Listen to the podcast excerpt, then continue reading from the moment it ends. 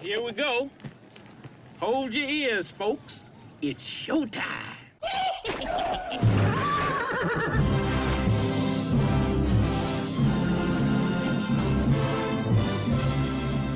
Meanwhile, How you doing? How you doing? How you doing? How you doing? How you doing? How you doing? How you doing? How you doing? How you doing? All right, let's do it! Go. Be more constructive with your feedback, please. Sorry, I got a Flight of the Conchords stuck in my head. they, they, they're not that great, but they've got their moments. Um, anyway, welcome to our Flicks of the Week. I am Joe Spiegel. Mike Sutherland. All right. Uh, we are ready to rock this joint with uh, mine, which is uh, Gerald's Game, the uh, Netflix original Stephen King adaptation. And yours is? The terrible RoboCop 3. Ninja versus Robocop. Or is it Ninja Samurai? That's a ninja. Ninja versus Robocop. and uh, in uh, news, uh, I don't feel like talking about the pedophile uh, movie producer, so instead we'll just talk about a shitload of trailers that have come out recently. He's not a pedophile movie producer. He's Oh a wait, I'm rapist. sorry, pervert, pervert. My bad. He's a rapist. perverted rapist. Okay. Yeah. So anyway, and dude, all the Ben Affleck shit has showed up now too. It's fucking far-reaching, dude. This is I know. it's it's bad. It's bad. oh, yeah, it's always been bad. Just no one wants to acknowledge it. All right. Um. Anyway. Um. all right. Let's get into this. Uh, Gerald's game. All right. Uh. Of course, everyone's on the fucking Stephen King uh, kick right now, which is awesome because you know There's another one coming out on Netflix called 1922. Yeah, I saw the trailer for that one. Looks like Thomas Jane lost a shitload of weight for that role too. Uh, he looked real skinny in it. You know what I mean? He looked like a good old boy. Uh, yeah, they're doing a, a bunch of shit too. Like Skarsgård is doing another thing. He's doing a what is it? Uh, it's like a I can't remember. It's like a show that's a combination of a shitload of uh, Stephen King's works or something. I, anyway, we can look that up later. All right, so um, I did not know anything about this story at all. Um, I, I I know that I know the book existed for you know the last what twenty five years or so, but I never I don't know I just never you know checked it out. Well, so when the movie It's not a um, one of his more popular people. People didn't like the book because it was more um, more along the lines of this uh, of like a Danielle Steel novel, uh-huh. and yeah, I bought it. I, I still haven't read it. You buy the first edition, the hard hardback? Yeah, You're a hardback buyer, aren't you? yes, I am. Um, but it's um, it's an interesting book. in my most humblest of opinions, even though I haven't read the book, I read the the cliff notes on it and and then watched the movie. And my my my opinion on it, without having read the book, would be. I could see what maybe some people's complaints might be like. Uh, possibly would have been better as one of his short stories um, instead of you know the length of a of a novel. But I haven't read it, so um, from what I understand, the the movie is very close to how the novel is. Right. Um, and now, uh, so anyway, I checked it out and I watched. You know, fuck, I watched it right when it dropped, like at midnight on Netflix, and it is a uh, dude.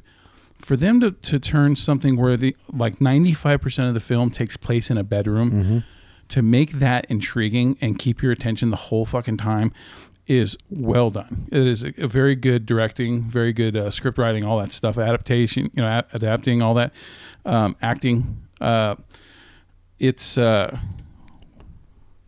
pretty much the gist of the story is you have a married couple, and it's uh, played by Carla Gugino and Bruce Greenwood. Um, they're the Burlingame, and he's rich. He's got a shitload of money. That's why he can afford two hundred dollars Kobe beef steaks and shit like that for them to eat. And um, anyway, their marriage That is context that you just said What? means nothing to nobody. no one knows what Kobe beef steaks are. No, he's rich and he can afford. dude. If you can have, if you can afford, no, no, no, no. But my point is, is that you, you, you didn't lead up to anything. You just said he's rich, so he can afford this stuff. And I, I haven't seen the the the the the the, uh, the show. Yeah, yeah. Well, but it- So your your whole That's fine. that You have to define it. You have to I'm lead getting- up to that stuff. I, no, um, what I'm leading up to is if I'm telling you a guy is rich and he's buying two hundred dollar Kobe beefsteaks, that tells you what kind of a rich guy he is. but that doesn't mean anything. That doesn't mean anything. No, You know- you have to lead up to it. Anyway, they're a rich couple, uh, and yeah, he's very successful, and uh, she's they've been married for a very long time, and their their sex life has gotten very very stale. Um, well, he wants to spice things up, so he decides to have them go on a trip to um, a cabin. It's not a cabin, but it's a house. You know, one of his Right. vacation houses, and. Uh, they get there and it's very secluded. Um, the nearest neighbor is like a half mile to a mile away. Um, there's a there's a rugged dog out. There's like a, a, a feral dog out there, you know, and and they shoo it away when they get there and and they go in the house and, and they start discussing, you know, talking about their plans for the weekend and and next thing you know, it's time to get freaky. so um, the whole movie is about this.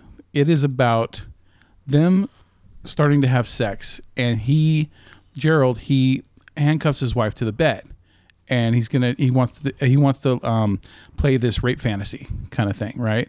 And she tries to be she tries to be game for it but overall it makes her feel creepy and fucked up so she pushes him off and there's just a lot of discussion between them because of it. You know he's like he's like i'm trying to make this work and and she's just like look uh, i didn't even know this is how we don't talk because i didn't even know you were into this shit and all this stuff like that you know and anyway while they're arguing he ends up having a heart attack and he fucking dies.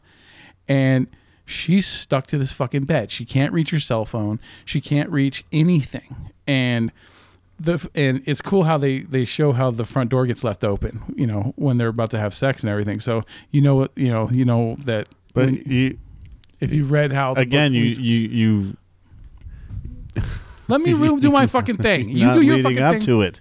all right.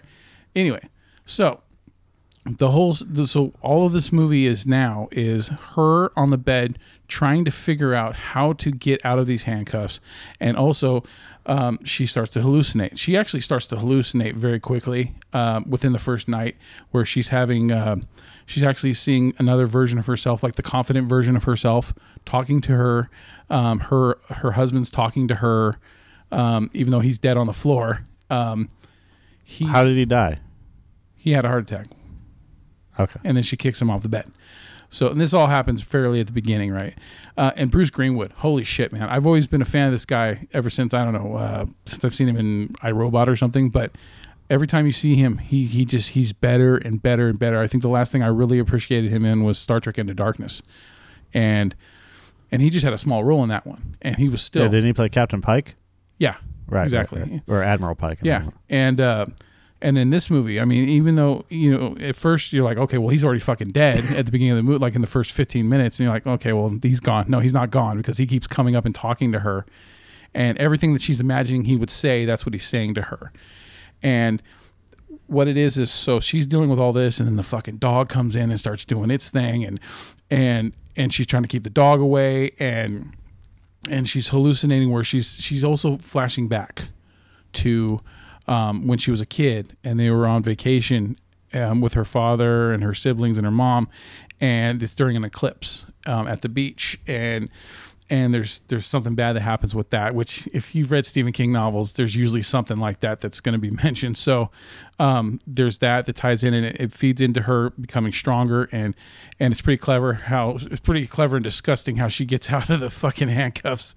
And and the, another thing that she hallucinates about is a guy named is a character named Moonlight who um, you don't know if they're if he's real or not, but he's like this monster that hides in the dark that's huge and and scares the shit out of her. And it play you'll figure it out. Everything all all questions are answered pretty much by the end of the film. And I don't want to give anything else away, but um, her performance, Carla Gugino, she handles the whole movie on her own. Uh, Bruce Greenwood, he compliments her so well. There's a scene near the end where I, I, how do I not give this away? Where you see Bruce Greenwood one more time, and he doesn't say anything. He just he just waves, and the way he waves and the look on his face is so much better acting than I see in most actors on the screen. It's that's how effective he is as an actor, as a seasoned actor. Um, And uh, anyway, uh, Gerald's Game is really good, and I mean, shit, dude, it, this movie's almost worth seeing in theaters, um, paying to see. So for it to be on Netflix, I mean, shit, definitely go check it out. And uh, like I said, if you're just remember that the whole thing's drama. There's not a whole lot of action in it. It's just a lot of psychological drama and and flashbacking and stuff like that. And there's little teeny connections to other Stephen King things as well, which is pretty cool. So um, I highly recommend it. Uh, Gerald's Game. Yeah. Wow, that was that was a short review. I'm really surprised. because the whole because because since the whole entire film is set in the in the bedroom of her stuck in the bedroom, I can't tell you too much without giving uh, everything away. That's why. If it was one thing, if it was all over the place, but it's not. So anyway. So far this year, we've seen two very good uh, adaptations of Stephen King's work. Um, but uh, I don't know. Hopefully, we'll see some more. Hopefully, you know, people are paying attention that hey, if you're going to adapt this shit, do it right. Don't Dark Tower it. yeah, that's um. I, I'm glad you didn't give it all away. There's a in the book. Yeah. Uh, Uh, you know what? There was a couple actors I was going to mention. I forgot about that. oh, uh, go ahead. Um, all right, real quick. Uh, her father, when they do the flashback, her father is a very important character in her life, and he's played by Henry Thomas. And Which is weird. I- Isn't he younger than her? uh, it- yeah, but when it's a flashback, she's a little kid, so she's Oh, only oh, like okay. she's like All right, twelve right, or right, thirteen. So yeah, it makes more sense. So yeah, you have you have Elliot Mm-hmm. who plays her dad, and there's something that goes on with his character.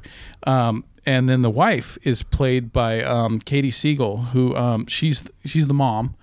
And the reason why I bring her up is she's the wife of the director Mike Flanagan, who's done hor- other horror movies like Oculus and stuff like that. Right. And Uh, so- Hush. Yeah, she's done work with him before and and stuff like that. So anyway, um, and then the, another um, notable actor that uh, who plays Moonlight is um, is Carol St- uh, Stryken uh, or Strucken Stryken. Yeah. Um, he has played Lurch in the Addams Family movies. Um, he's been on Star Trek: The Next Generation, and yeah. He's he's definitely a character type actor. yeah, he's huge. He's got giant uh, gigantism, I think. Yeah. He's 70 years old. Yeah, I dude, he's he's lasted. I mean, I, I thought he died a long time ago, but he didn't. Yeah, I I, I haven't um, seen him in a lot, but I mean, look, he's been in a ton of stuff. He um, He was in The Witches of Eastwick, huh? Sergeant Pepper's Lonely Hearts Club Blan- Band, uh, Ewoks: The Battle of Endor, The Witches of Eastwick, as you said, Star Trek: The Next Generation, Mm. Addams Family, Addams Family Values. Uh, he was in um, David Lynch and Mark Frost's Twin Peaks. He was in the the Return also. Yeah, and I, uh, I I want to. Ch- I heard this shit's amazing. Like His brother is uh, Dutch is a Dutch artist who's won the 2012 Heineken Prize for Arts. Mhm. He's also an avid photographer. Blah blah blah blah blah. um, he's been in a ton of things. Oblivion. Oblivion. Oh yeah, he was 2. in Men in Black. I keep forgetting about that. Uh, yeah. Um, You can kill us, but you'll never take the galaxy. correct. Well, you're right about one thing. Yeah. uh, he was in Saint Elsewhere, Babylon Five. Yeah, they always have him play a fucking alien, man. Yeah. He was also in the Adidas uh, video by Korn. Interesting. Uh, oh, he was also in Mexican Radio. Huh. Oh, I'm on the. That's uh that's cool. Um I remember in the book about the dog doing Yeah. worse things to Gerald. Um. Not oh. I mean I don't mean rapey things, but I mean It's. I mean, the movie does show a little bit. It's. uh Yeah. but um in the novel in and of itself, But Stephen King, I'm pretty sure Stephen King's definitely gonna be more graphic with it. yeah. Well, like um The way the movie does, it's effective and it it, it, it gets the point across fairly well yeah, without uh, going too far over the top. yeah, the uh, as you can see the uh Yeah. God, dude. When it comes to that part with the handcuff, man, goddamn. Yeah, so uh, in the novel, he uh, Gerald is a successful lawyer, Uh, um, and he's he's very aggressive. Um, he does have a heart attack, uh, and she is alone. You see, they're in a cabin in in the book, Okay. uh, and she's stuck in the bed. Uh, hungry stray dog. Um, I'm not going to get into that, but the the dog does, you know, bite on Gerald. but it's supposed to be it, it, in the book. It's obviously it's it's it's um more graphic. Yeah. Um, if you want to read it, the, the the the best thing to do is read the book. You know, Yeah. if you've already watched the movie, wa- then read the book to see what the difference is. Um, And it has the it has connections to uh, uh, Dolores Claiborne. yes, well. which has connections to the Dark Tower, Yeah. specifically like a, a painting and things like that. So, um, a a lot of people didn't like it. A lot, uh, The book. yeah, the book. Yeah. It, like I said, they, they they kind of thought that Stephen King went off the rails a little bit. You know what, man? I I, I, I like it when he changes it up, man. I So do I. you know what I mean? It's like what he's he supposed to write a monster fucking book every time? Yeah, well, that's the thing. It's it. Everybody gets used to one thing, You know, like right? Pulp Fiction, right? Yeah. Everyone expects Pulp Fiction from Tarantino every time. exactly. So when King comes out with Gerald's Game, they're like, "Oh, it's not horror enough." He's not. He's a, he's a he's a writer. Yeah. You know, just because he decides to, you know, write in one genre or another mm-hmm. doesn't mean anything. Look at Clive Barker. You know, he started off in horror, Yeah. and then, well, I, Clive Barker, I'd call more gorer than anything. No, not really. He's not any worse than King. He's in, in most of his stories now are. In fact, I mean, if you have you read any of Clive Barker stuff? No. I, Yeah. So I mean, am going. just- I'm going off of what you've told me. You have told me that even Stephen King says that Clive Barker is a scary motherfucker. yeah, in his that. earlier works, his later works, he's it's not scary. Like if you read the Scarlet Gospels, which I highly recommend, Is that the final Pinhead one? Yeah. Yeah. And it, it I was disappointed because it was supposed to be a longer novel and it ended up only being like 300 pages. It was it was they cut uh, they cut 700 pages out of that. God damn. And it's supposed to there was supposed to be a lot of stuff going on. Even Clive Barker said that the the novel was supposed to end with them in Scotland at a graveyard. So Yeah. it was supposed to be the ultimate capper. Yeah, and maybe maybe he's holding off on those extra thousand pages to, you know, kind of give a backstory or write, you know, s- put out another Scarlet Gospels novel like a prequel type of thing, Yeah. or you know, to add on to it. I don't know. Uh, all I know is, is that when it's not hor- I mean, it, it, there are some really cool scenes in it, but it's not like horror. Yeah. You know, it's not. It, it's not. You know, fucking Friday the Thirteenth or Texas Chainsaw Massacre wearing faces and things like that. Although that does happen in in a lot of his novels. Um, his novels are more magical. You know, they're more about magic and and the human condition and and terrifying things, not horror, but terrifying things. Yeah. And that's what Stephen King was trying to go for with Gerald's Game and Dolores Claiborne, and and it's not Claiborne, it's Claiborne. I say Claiborne. I know, but a lot of people think it's Claiborne. Oh. Uh, even me, I used to. Uh, it's Dolores Claiborne, Yeah. And Well, I've seen the movie like three times, so yeah, and um, it's and Gerald's Game is supposed to be a companion piece to Dolores Claiborne, Mm. and when it when it comes right down to it, King is a writer. It doesn't matter. I mean, you've seen. If you read his Dark Tower series, you know um, that he likes to connect his stuff, and uh, apparently, it's been all subconscious connection, connection, connections, and uh, ultimately,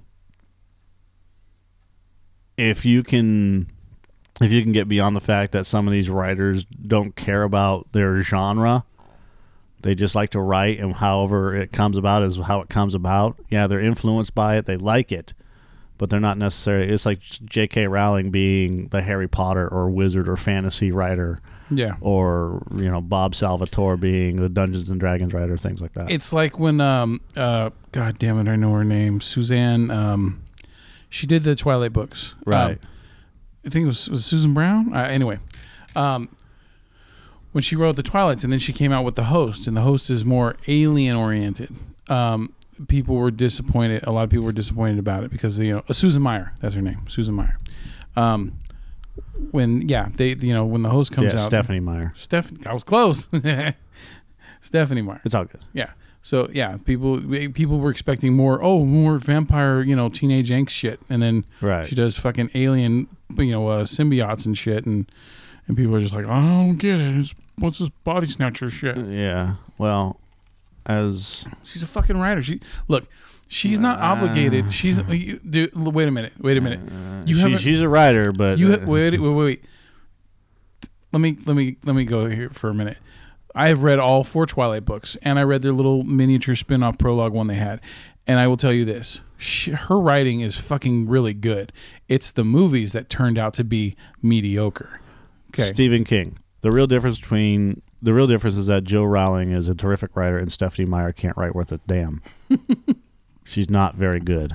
well, People are I look. I I'm not going to debate with Stephen King. I'm not. here we go. People are attracted by the stories, by the pace, and in the case of Stephanie Meyer, it's very clear that she's writing to a whole generation of girls and opening up kind Mhm. of a safe joining of love and sex in those books. I can see that. Yeah. It's exciting and it's thrilling and it's not particularly threatening because it's not overtly sexual.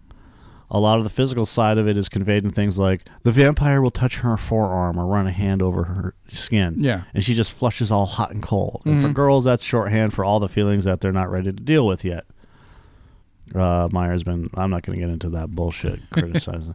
Um, she's been criticized not just for that, but um, the fact that uh, the vampires and the werewolf thing Yeah. Is a is is a ripoff of the uh, White Wolf. Is it White Wolf? Werewolf series, and um, I think I read about that a long time ago. uh, Stephanie Meyer. I, I don't want to get too much into this. Stephanie Meyer. Um,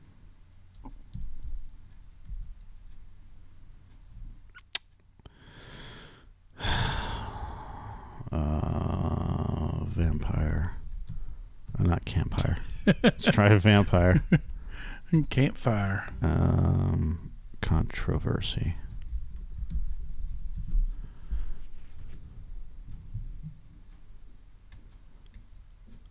Yeah. I. She's over the franchise.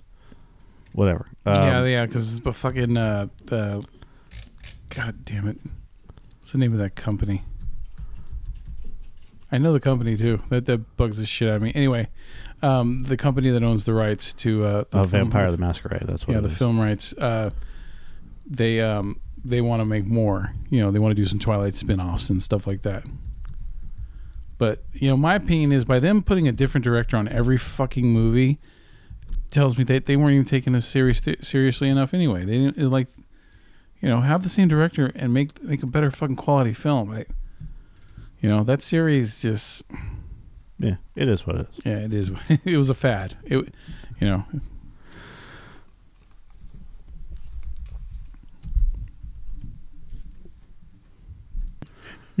So, my my movie review. Okay, so RoboCop three. This is Why? Talk about a capper to a series. yeah. Fuck. I um, RoboCop was on this weekend. The, Oh. the entire series, one, two, and three, uh, on uh, HDNet or whatever the hell it was. Yeah, it's like it's like starting at the top of a mountain and then slowly going down a hill. and uh, they started off by s- showing the uh, director's cut of RoboCop, which is the unrated or the X-rated cut or whatever you Yeah. want to call it, which adds like a total of thirty seconds to the whole movie, which is funny, but it's alternate takes and um, Warrior, yeah, uh, a lot more visceral. visceral.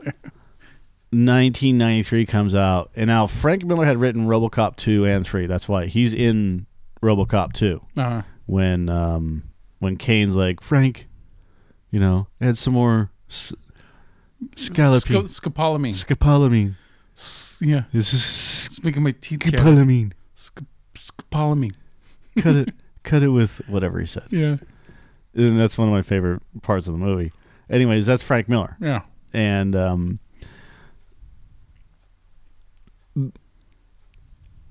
elements of his screenplay showed up in RoboCop 3, which Yeah. is the flying RoboCop and a couple of uh, like the ninja dude, right? Yeah. The robot, the other robot. Um, Nancy Allen dies in the, the first like half of the movie. Do you And- mind? If, do you mind if I say something really quick about that? Yeah, go ahead. That pissed me off so much. It reminded me exactly of Beverly Hills Cop Part Three, where they kill um, Detective uh, or you know, they're f- Inspector Todd. Um, you know uh, Eddie Murphy, Axel Foley's, uh, ins- you know his commander um, from Detroit. They kill him right at the beginning of the fucking movie, Right. and then that's why Eddie Murphy goes and chases the killer to fucking back to Beverly Hills to join a theme park. Right, right. Fuck you, Um, killing Inspector Todd and Nancy Allen. Fuck you guys, shitty writers. I mean, Fred Fred Dekker, who who directed the movie, did Monster Squad, which is a huge popular movie. Wolfman's got nards. Yeah. Um, I don't even know how to go with this. it's so bad, dude. This is look. It's like Fred the TV series. Fred Dekker wrote it, directed it. It was based on now. It says story by Frank Miller here uh, in um, in in uh, Wikipedia. If you look at the credits, it's directed by Frank Fred Dekker. It's screenplay by Fred Dekker, based on a story by Fred Dekker, not Frank Miller. Mm-hmm. Now, the story wasn't by Frank Miller. Frank Miller had nothing to do with RoboCop 3. Elements of his story from RoboCop 2 seeped into RoboCop 3. Yeah, they bastardize this shit. Um,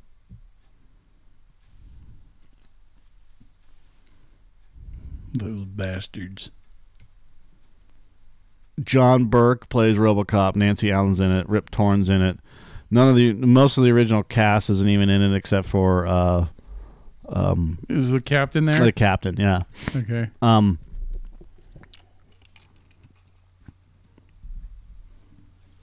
what doesn't make any sense to me is this. So the, the movie picks up, and OCP is on the verge of bankruptcy after a series of failed business plans and drops of stock, which is fucking du- stupid. The first movie sets everything up. Six months, they are going to start construction on Old Detroit. Delta City. Right. And and then Robocop RoboCop 2 comes along, the the movie. And that completely wipes out everything that RoboCop set up. Yeah. And then RoboCop 3 comes along and it's just basically it's a made for TV movie. It's horrendous. Yeah, fucking Peter Weller didn't even come back. Yeah, he's he's got a fucking he's got an arm gun that he can switch back and forth on. Yeah. You know, the fucking the, the samurai dude cuts off the, the the ninja robot cuts off his arm perfectly so that he can fit this gun on. You know? Yeah. um the beginning of the movie is uh, Nancy Allen's character Lewis and a whole bunch of other uh, uh, cops get stuck in uh, uh, one of the zones that's that's Dem- demilitarized zone. Yeah, I don't know if it's the DMZ. Um,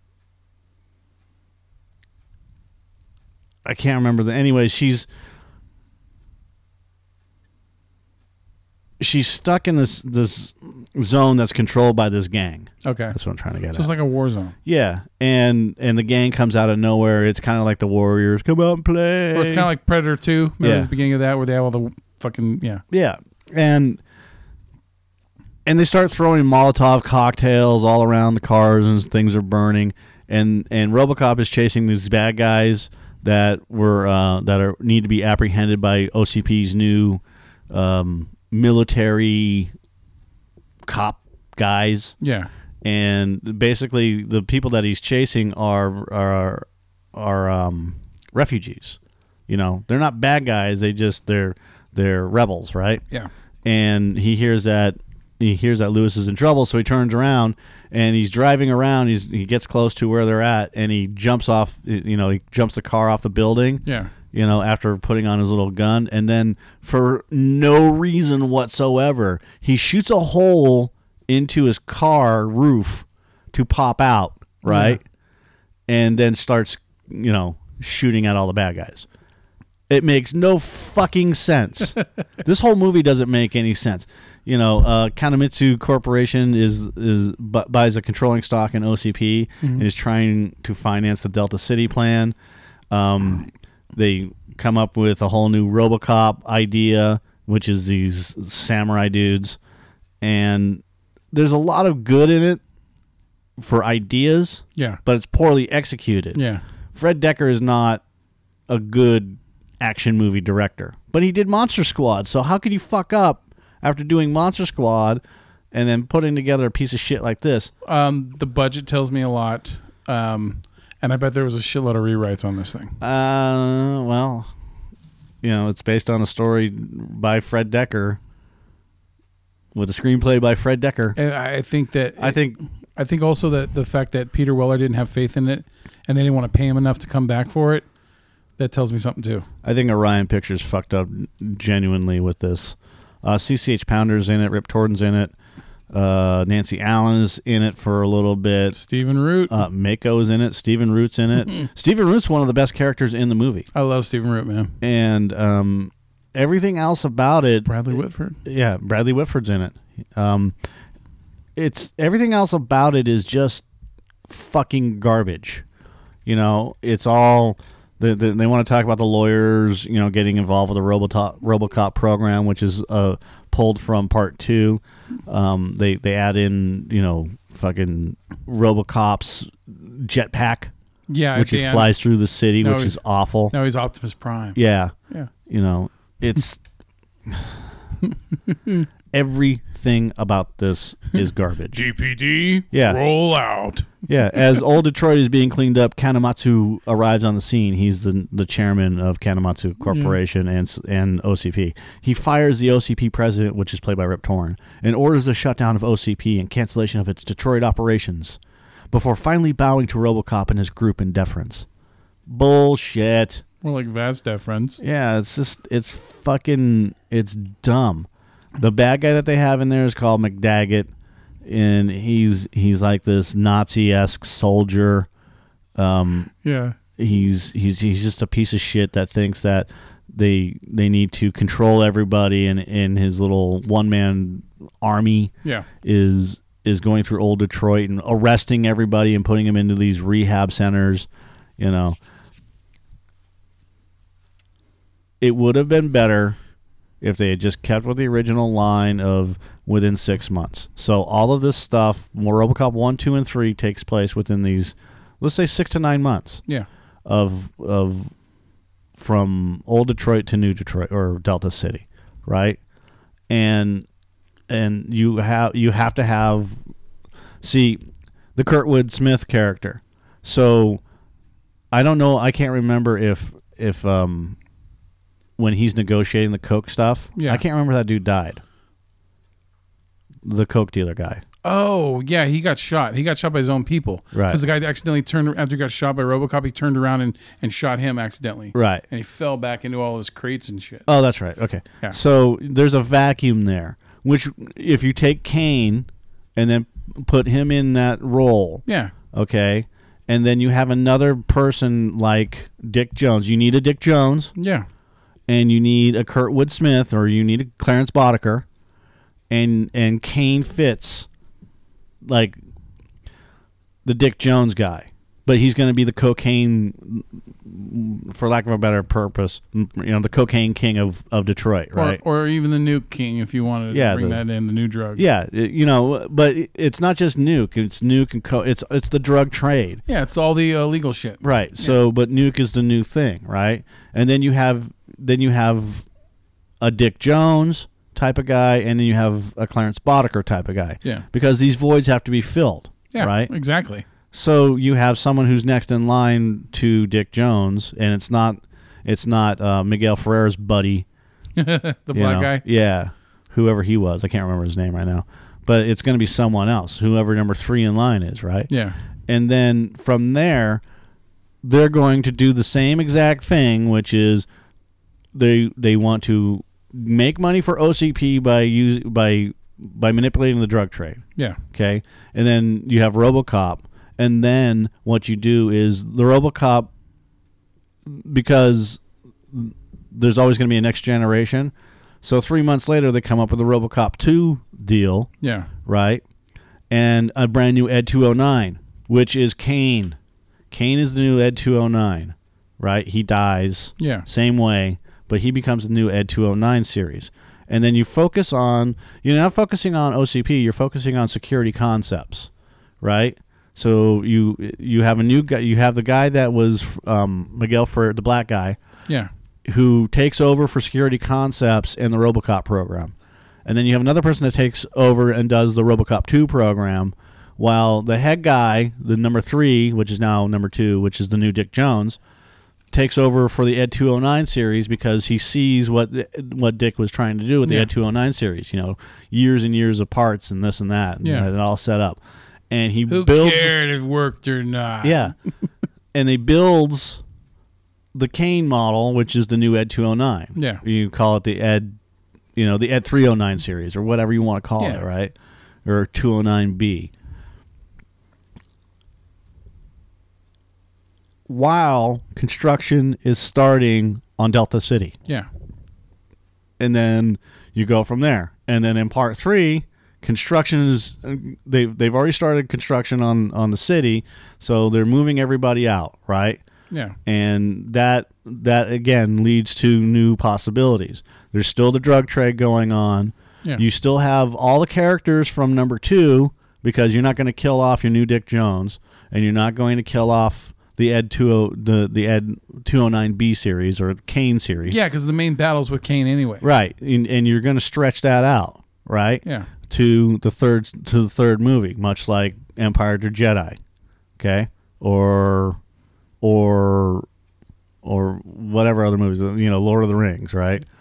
So you don't? You're saying you didn't want a, a, a robot ninja to come in? No, that was fucking dumb. it is dumb. But what they do is they they build in, in the third one between the second and the third one because now RoboCop has been injured or not injured, but he, he can't be he can't be fixed properly. So mm-hmm. they're using old parts because they weren't prepared for this type of model. So Yeah. the parts are still coming on down the line. So while while that's in the process, they build a new RoboCop, right? Yeah. Who's a sl- who, who is that ninja type, right? Yeah. He's he's sleeker, looks more human, and they go from there, and and that leads to a big fight and a brawl and and et cetera, et cetera, et cetera. Yeah. Yeah, it's, it, it, dude, it, it's the long line of shitty sequels that no one wants to see or talk about ever again. Right. You know, Superman for the Quest for Peace, you know, and, and things like that. It's Oh, I get it. yeah, it's fucking bad. I I agree. I've only seen this movie once, and it was when it was new. I rented it on videotape and watched it, and I was utterly disappointed, and I never wanted anything to do with it ever again. Yeah, I've only seen it one time before this, Yeah. Yeah, and I, that was that. I I hated it so much that I was more willing to watch that entire first season of of the RoboCop the series than fucking that movie, dude. That, that fuck that movie. Yeah. Suck it. God. damn. Anyways, it has uh, a three percent approval rating on Rotten Tomatoes. yeah, I can't even give it that. I can't even give it a That's three. fucking hilarious. Three percent. I give it a. I give it a point five. Was there another? There's a movie that came out recently. Uh, Flatliners is like at four percent approval rating. You know, it, it was at zero. It was at zero for fucking like two weeks, and then all of a sudden now it's got four percent. What asshole? What fucking self-deluded asshole comes around and actually gives a thumbs up to that fucking movie? What movie? Flatliners remake. Oh, um, I could tell you, but it would probably piss off some people because because you're on you're on one of the movie boards that these people are like, oh, this movie's pretty good, and this movie sucked. Yeah, like like Robo like Blade Runner sucks. Bl- The new Blade Runner 2049 sucks, but you know, it, it's getting like fucking across the board 90 percent, oh yeah, yeah. It's it's running away with it. and everybody likes it. It's got. I'm pretty sure it's going to be up for every technical Os- Oscar when it when uh, you know next year when the season when it comes out. right. So anyway, um, all right. Uh, I don't feel like talking about Harvey Weinstein right now because we we, we We already got shit going on with that, so don't, I'm not going to worry about it. yeah we already we already talked about the perversion last week. Not knowing it was going to get worse. Yeah, he's he's he's a scumbag, and he doesn't understand why everybody is against him. Literally, there was a fucking he he saddened. I- incident, yeah. Yeah, he's he's saddened and and um, upset Yeah. that n- no one understands him or understands what's going on. Like really, you're you're fuck. You've been doing this for fucking ever since you were an executive at Miramax. Yeah. Ever since you were an executive with before the Weinstein Company. Exploiting his position. yeah, and you've done nothing but treat women like garbage. And it continues on, and and it doesn't just continue on with in, in Hollywood. It continues on in in, in your local markets and your WalMarts and, Yeah. and all this other stuff because I've seen it firsthand, and I've and I've witnessed people be treated, and it's not just women. It's it's people that are quote unquote different. And mm-hmm. I'm not downplaying the women thing because you know I I, I want to say this across the board. What Harvey Weinstein done, has done is fucking garbage. He's a piece of shit, and treating women like this. But I'm talking about transgenders as well. Yeah. Okay. I know. I know specifically of incidences where people treat transgender, you know, men going into the women thing Yeah. uh, and I haven't seen it with the women going into the men thing, but I have seen it with that, where they call it it. Mm-hmm. And I'm sorry, I said it. They call it it, but it's you know they call them Yeah. it. They don't. They won't say he, she. Now I accident. I I subconsciously continually say he, you know, Yeah. or she when it comes to the person. So when I'm talking about a person, Yeah. and they're transitioning, whatever the gender is they're transitioning from to, I'm still not used to it. So I say it with, but it's not condescending. I don't say, well, he or it. Look, I, it doesn't bother me if someone makes a verbal mistake. It depends on if there's hatred in their heart about it or not. Correct. Okay, If- and, and you can tell.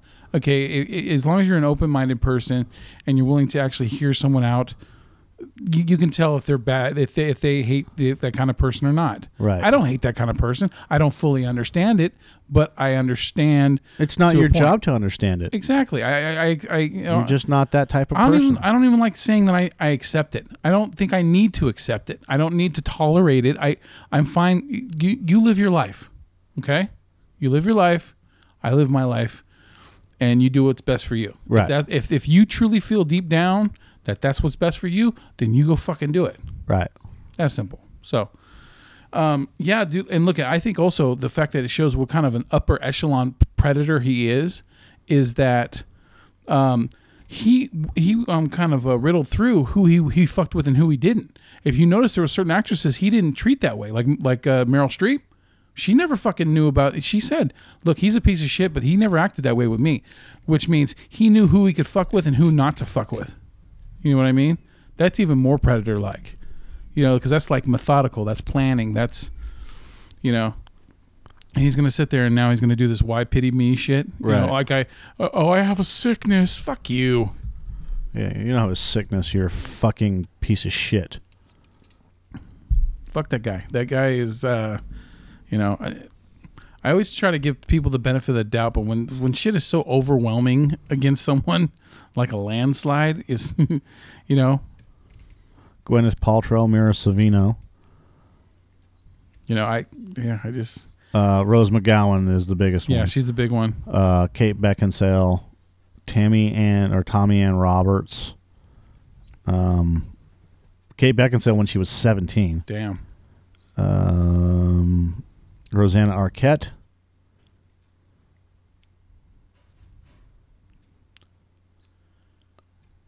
Damn.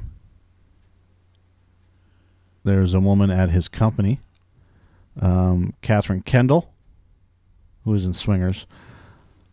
Liza Campbell. Uh, there's Gwyneth Paltrow. Dude, he might as well be a fucking defrocked he's, priest. He's fucking. He's a serial. He, this is serial. Mira Sorvino. yeah. Oh, dude, I'd like to see Paul fucking bust down the door and kick his ass. Um, Ashley Judd. Yeah, Ashley Judd was a big one. Judith Goodrich. Uh, And you notice, look at all this Asia evidence, Argento, all this evidence, right? Angelina Jolie, Zelda Perkins. and yet and yet it, it gets swept every year and this is something we're going to lead into with another podcast eventually Romola Garai, this shit like this just keeps getting swept under the rug and Don look at Dunning. unless something major happens which it never fucking does because this isn't a hollywood movie all right this shit will probably get swept under the rug and people won't mention it anymore. Uh, I don't think this one's going to get swept under the rug. He's been ousted from the Weinstein Company. Leah Sadoy, Sad- Sadu, um, Sarah Ann Masse, here's my Emma De, DeCown. this is what I think. I think that because of it being so overwhelming on him, on his end, that the other people that do similar shit like this and maybe even worse, they they're like, oh, we need to put a sacrifice out there. So they fucking sacrifice him out there. Like you have to bite the bullet, my no, friend. No, that this is not a sacrifice. You know what I mean? This is not a sacrifice. No, no. Okay, I'm not saying he didn't do the shit. I'm not saying No, that at all. dude, this is not this is not the fucking Illuminati putting someone out there and saying you need to sacrifice yourself. This has all the earmarks of well, it of of a writer for the New York Times Uh-huh. who has written extensively about all of this shit and it finally came to light. Someone finally said, "Let's we need to look into this more." And they finally spotlighted it. This is not a fucking Illuminati, you know, um, what do you call it? Uh, this is the, the, the bullshit uh, I- conspiracy theory. I don't put anything past anything anymore. yeah, Um, it's not. That's fine. You can say it all you want. But uh, anyway, uh, the only thing left I have to say about this is like how the Ben Affleck thing came out right afterwards.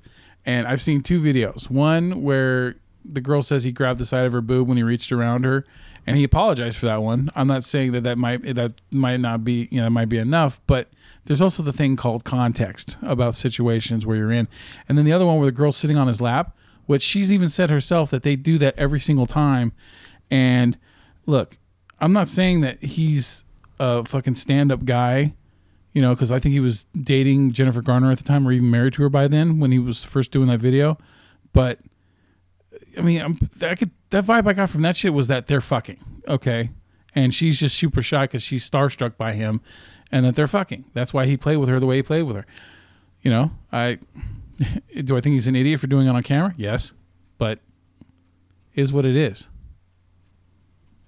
I don't. I, me personally, I don't think in any in certain most ways you can you can compare what Affleck was doing to what Weinstein's doing. Unless more shit comes out, then I'll. I'll It, change my- it's prevalent with Casey Affleck too. I've yeah, I heard something about Casey Affleck um too, but I, I, you know what? Here's the thing: when you have all these celebrities who you know they they have sex with other people, they you know they're they're rich, they do they have parties, they do all this fun stuff all the time. Um, you're gonna have you're gonna have the people, the sycophants that come in, you know, and try to say to exaggerate things and and things. So, uh, like. I, I always take the grain of salt with all these stories until it becomes overwhelming, like with Bill Cosby or with Weinstein, you know, with Harvey. So um, until the shit becomes overwhelming with Ben Affleck, I'm gonna give him the benefit of the doubt for now. You can't. the benefit of the doubt. You, you can't give Ben Affleck the benefit of the doubt. You can't give any of these people the benefit of the doubt anymore. Anything It is fucking unacceptable. And if they're going to continue to do this, then I will stop seeing their movies. Well, I'm pretty much going to stop seeing their movies. Yeah. I can't say that I'm going to. It is fucking unacceptable. I don't care who you are and how much I like you as a filmmaker. yeah. I have reservations about Kevin Smith. I I am not giving him the benefit of the doubt. He came out and said something about Doesn't doesn't matter. He knew what was going on. Oh. They all knew what was going on. This is bullshit. And it's been hidden for years because of payoffs and NDAs. And people want to be able to make money, so they don't want to blacklist themselves, so they keep their mouths shut. Correct. Yeah. So I I don't give anybody the benefit of the doubt anymore. If you are in the press and you now sexual harassment is one thing. Mm-hmm. What Harvey Weinstein did is a completely separate subject. Yeah. You have to look at sexual harassment from a point of view of being completely objective. Yeah. Which is the person that is alleging the se- sexual harassment versus the person that did the sexual harassment. Okay? And what is the definition of sexual harassment? We don't know. Uh, It's usually it's by who it's being done to, how their perception of how uh, what they're of the person it's being done to. So if you feel like someone has has gone over the line with you in a sexual way, then that feels like harassment. That's exactly what it is. If you've gone over the line, you know, and and over the line is touching or or whatever Harvey Weinstein was Exposing. doing, exposing, using your using your power to uh, give jobs or take jobs, et cetera, et cetera, et cetera. Yeah, Harvey Weinstein is a predator, and he is They're all fucking predators. and yeah, look, I we'll get into more of this shit later on on a on a on a separate type of thing, but um, yeah, I, I do believe that these fuckers do need to be called out, and shit needs to be changed, big time, because you keep the perverts in charge for this long, and guess what? It just keeps breeding more and more perverts, doesn't it? Yep. All right. So uh, before we end this one, um, just a shitload of uh, trailers dropped recently. I um, the ones worth mentioning, dude, was the Last Jedi. That one was fucking uh, Hold on a second. what? Really fast. Go. All right. So the Last Jedi trailer was fucking pretty cool, and uh, everyone's got a big boner about that. Even the, the director was like, uh, "If you don't want any like you know spoilers, you might not want to watch it." And I, I don't. I think personally, he should have kept his fucking mouth shut because now it's making me assume that oh yeah, they're definitely there's certain things that are going to happen that that the trailer's you know hinting at. So whatever. I don't. I don't give a shit. It's, there've only been two fucking trailers off the movie anyway. Uh, there was Keanu Reeves' uh, new movie that has no release date yet, called Replicas. Looks interesting, where he uh, he cloned his whole family. Uh, there's uh, what is it? The the tr- the sequel to the movie no one ever cared about. Uh, Skyline has a sequel called Beyond Skyline. Didn't even know about that. Yeah, uh, it's got Frank Grillo in it. And the jungle is set during the same time as the events of Sky, the first movie, set fucking seven years ago um, when it came out. Ten million dollar budget. That's why it was such a big deal because of all the visual effects it had for only ten million bucks.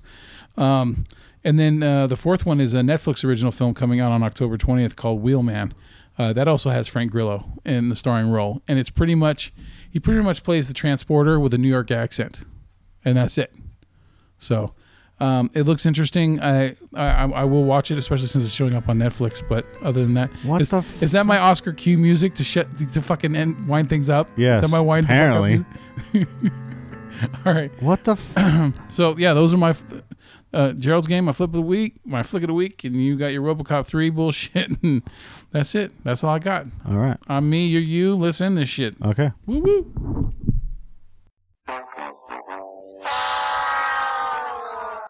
Good show! Jolly good show! Jolly good show indeed! Hakuna Matata, bitches. Thanks again for listening. Be sure to check us out at a couple of averagejoes.com and please make sure that you leave a comment and share the podcast. That would be awesome. Have a good night. This is the end. It's the end. Finito! The end, I tell you! We're all going to nibble the dust! Or go fuck yourself.